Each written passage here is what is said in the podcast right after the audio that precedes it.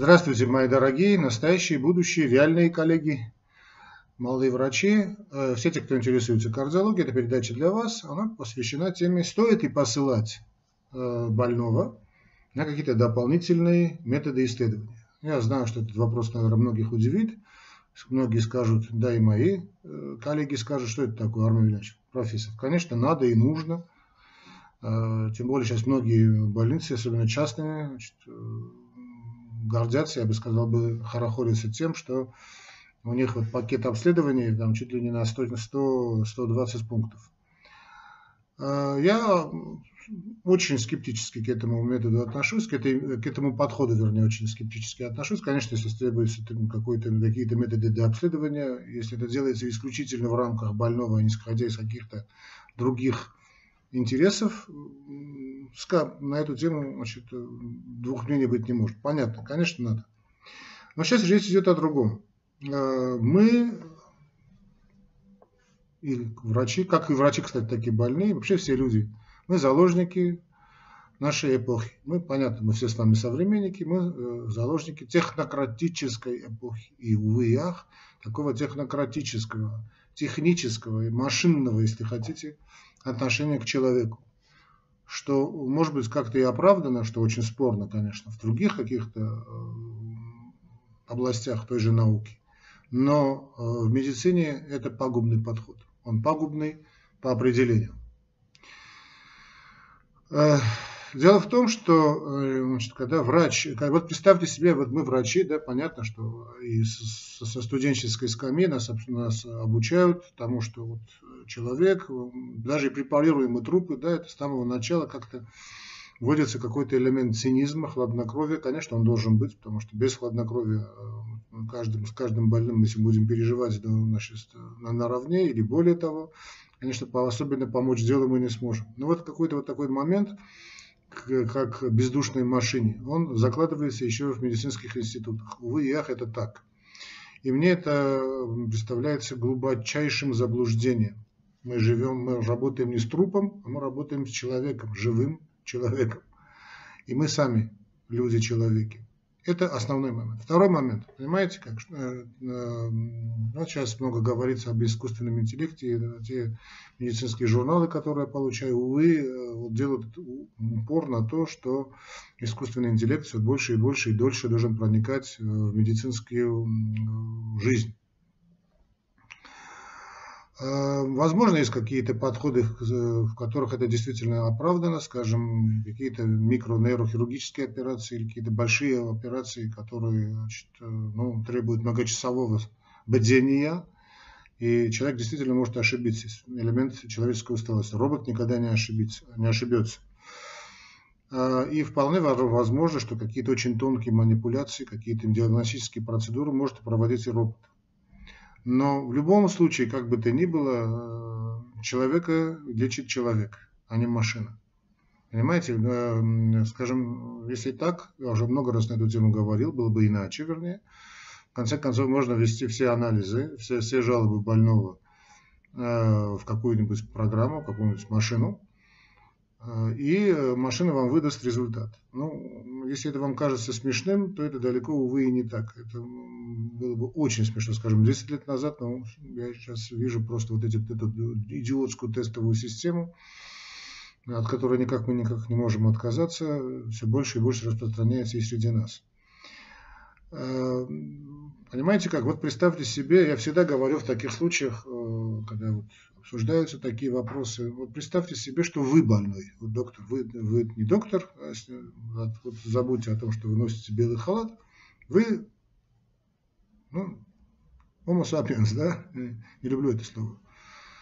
Э, вы человек, значит, и вас заболела мама.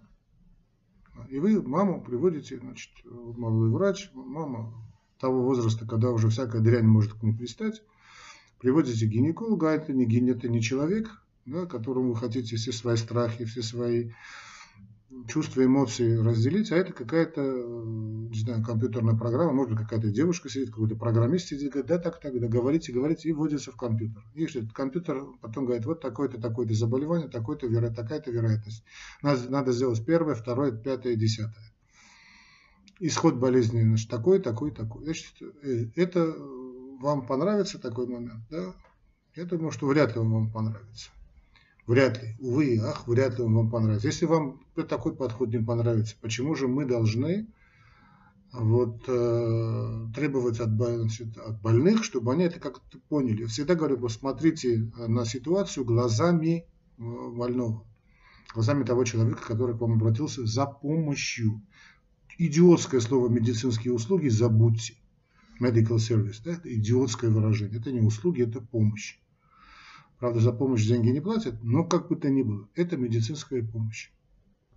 Следующий момент, он э, тоже нас э, должен сильно смущать. Э, не, мы заложники, только мы заложники да, того, что вот есть какие-то супер-пупер методы исследования, обследования, лечения, диагностики. Это и, к сожалению, перешло и на наших больных. Потому что если вы, больной приходит значит, к врачу, там у него стетоскоп висит на шее, да, максимум какой-то компьютер, больной с ним, больная или там больной с ним переговорил, больной выслушал, так, покачал головой, внимательно выслушал, написал таблетки, сказал до свидания, говорит, ну что это такое, меня даже не обследовали. Как в том известном анекдоте, да, Христос, видя ужасающее состояние наших поликлиник, решил помочь людям, он спускаясь значит, с небес, святых небес на нашу грешную землю, надевает халат, и начинает прием врачей. Приводят к нему значит, какого-то там пенсионера в колясочке врачи там с, с палочкой. Он, значит, смотрит говорит ему, ну что, дедушка, на что жалуетесь? Вот тут начинает ему жаловаться, говорит, ничего страшного, встань и иди. Больной удивляется, встает, да, действительно, ноги его держат, руки такие же сильные, как были в молодости выходит уверенной походкой, ошарашенно совершенно. Ну, а вот в очередь его стал спрашивать, ну, как этот новый молодой врач? Да какой молодой врач? Даже давление не померил. Вот, увы, эх, это такой подход, подход есть, понимаете? Поэтому я вам признаюсь, э, я очень надеюсь, что немного больных с моих смотрит это исследование, это, эту, эту, эту передачу. Те методы исследования, которыми я сам пользуюсь, они мне в подавляющем большинстве случаев мне не нужны. Но чтобы больной бы не разочаровался бы в профессоре, академике, а, члене правления Европейского общества кардиологов, значит, докторе Аслацатряне с 30-летним личным стажем работы, да, что-то использует. Вот так скажем, ну, аскультация, само собой, это для меня вещь абсолютно понятна, она всегда на мне стетоскоп есть. Но вот эхокардиография, вот, да, сонографические методы исследования под рукой в кабинете, рядом 99% информации мы получаем от анамнеза больного. То есть 1% мне нужен только для того, чтобы больной бы убедился, что он лежит, что какой-то там какой-то датчик на нем сидит, что-то там пикает, пипикает, что-то там бьется, стучит, э, мелькает какой-то свет, полумрак, э, включаются, выключаются компьютеры, да, что-то там мигает, моргает, он в таком в диком восхищении, вот, наконец-таки, да, меня, значит, обследовали по-человечески, а не то, что там какой-то там районной больницы или поликлиники. Увы и ах, это если я иду на это лукавство, чтобы как-то э, значит, больной бы понял, что он все-таки пришел к врачу. Хотя, снова скажу, подавляющим, львиная доля источника информации получаю и от анамнеза. Э, но да ладно теперь, это понятно. Значит, в конце концов, есть элемент э, всегда игры какой-то, театральной игры между актером, двумя актерами, актером, даже несколькими актерами, главное действующее лицо, персонаж – это, конечно, больной, а вот зрители или там актеры второго плана это врач, второй, второй, да, вторая Оскар за вторую роль, да, мужского плана или там женского плана, женскую роль. Неважно. Ну и родственники зрители, да, если мы э, и близкие. Но если мы отрешимся от этого момента, мы должны понять, что далеко действительно не надо посылать. Когда, почему? Потому что вот сделали какой-то минимальный набор анализов, да, или, скажем, скажем, взяли анализ крови, да, если надо вам что-то там дообследовать, Просто скажите сестре, чтобы новый укол не делали, там, я не знаю, вас щитовидка интересует, пусть дообследуют гормоны щитовидной железы, там, Т3, Т4, ТТГ, аутоантитела и так далее.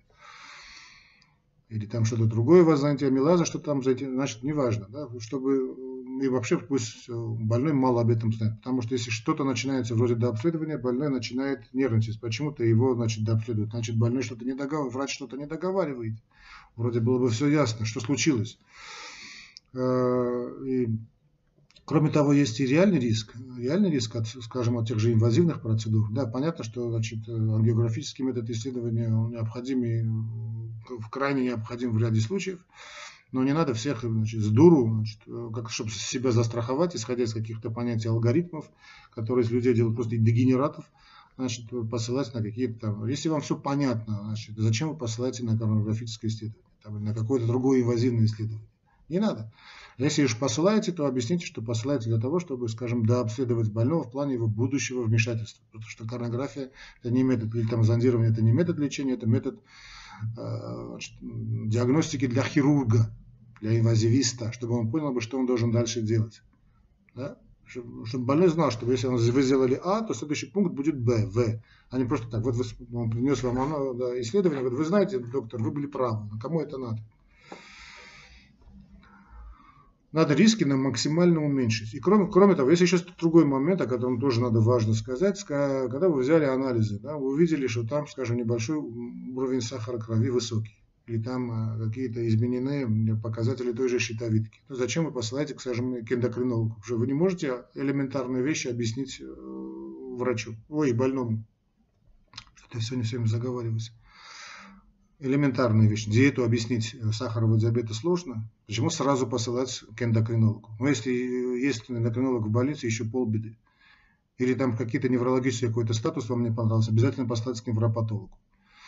Потом, вы знаете как, если значит, больной попадает в руки к нескольким врачам, он ничьи советы выполнять не будет. Еще большой вопрос, он будет выполнять ваши советы или нет.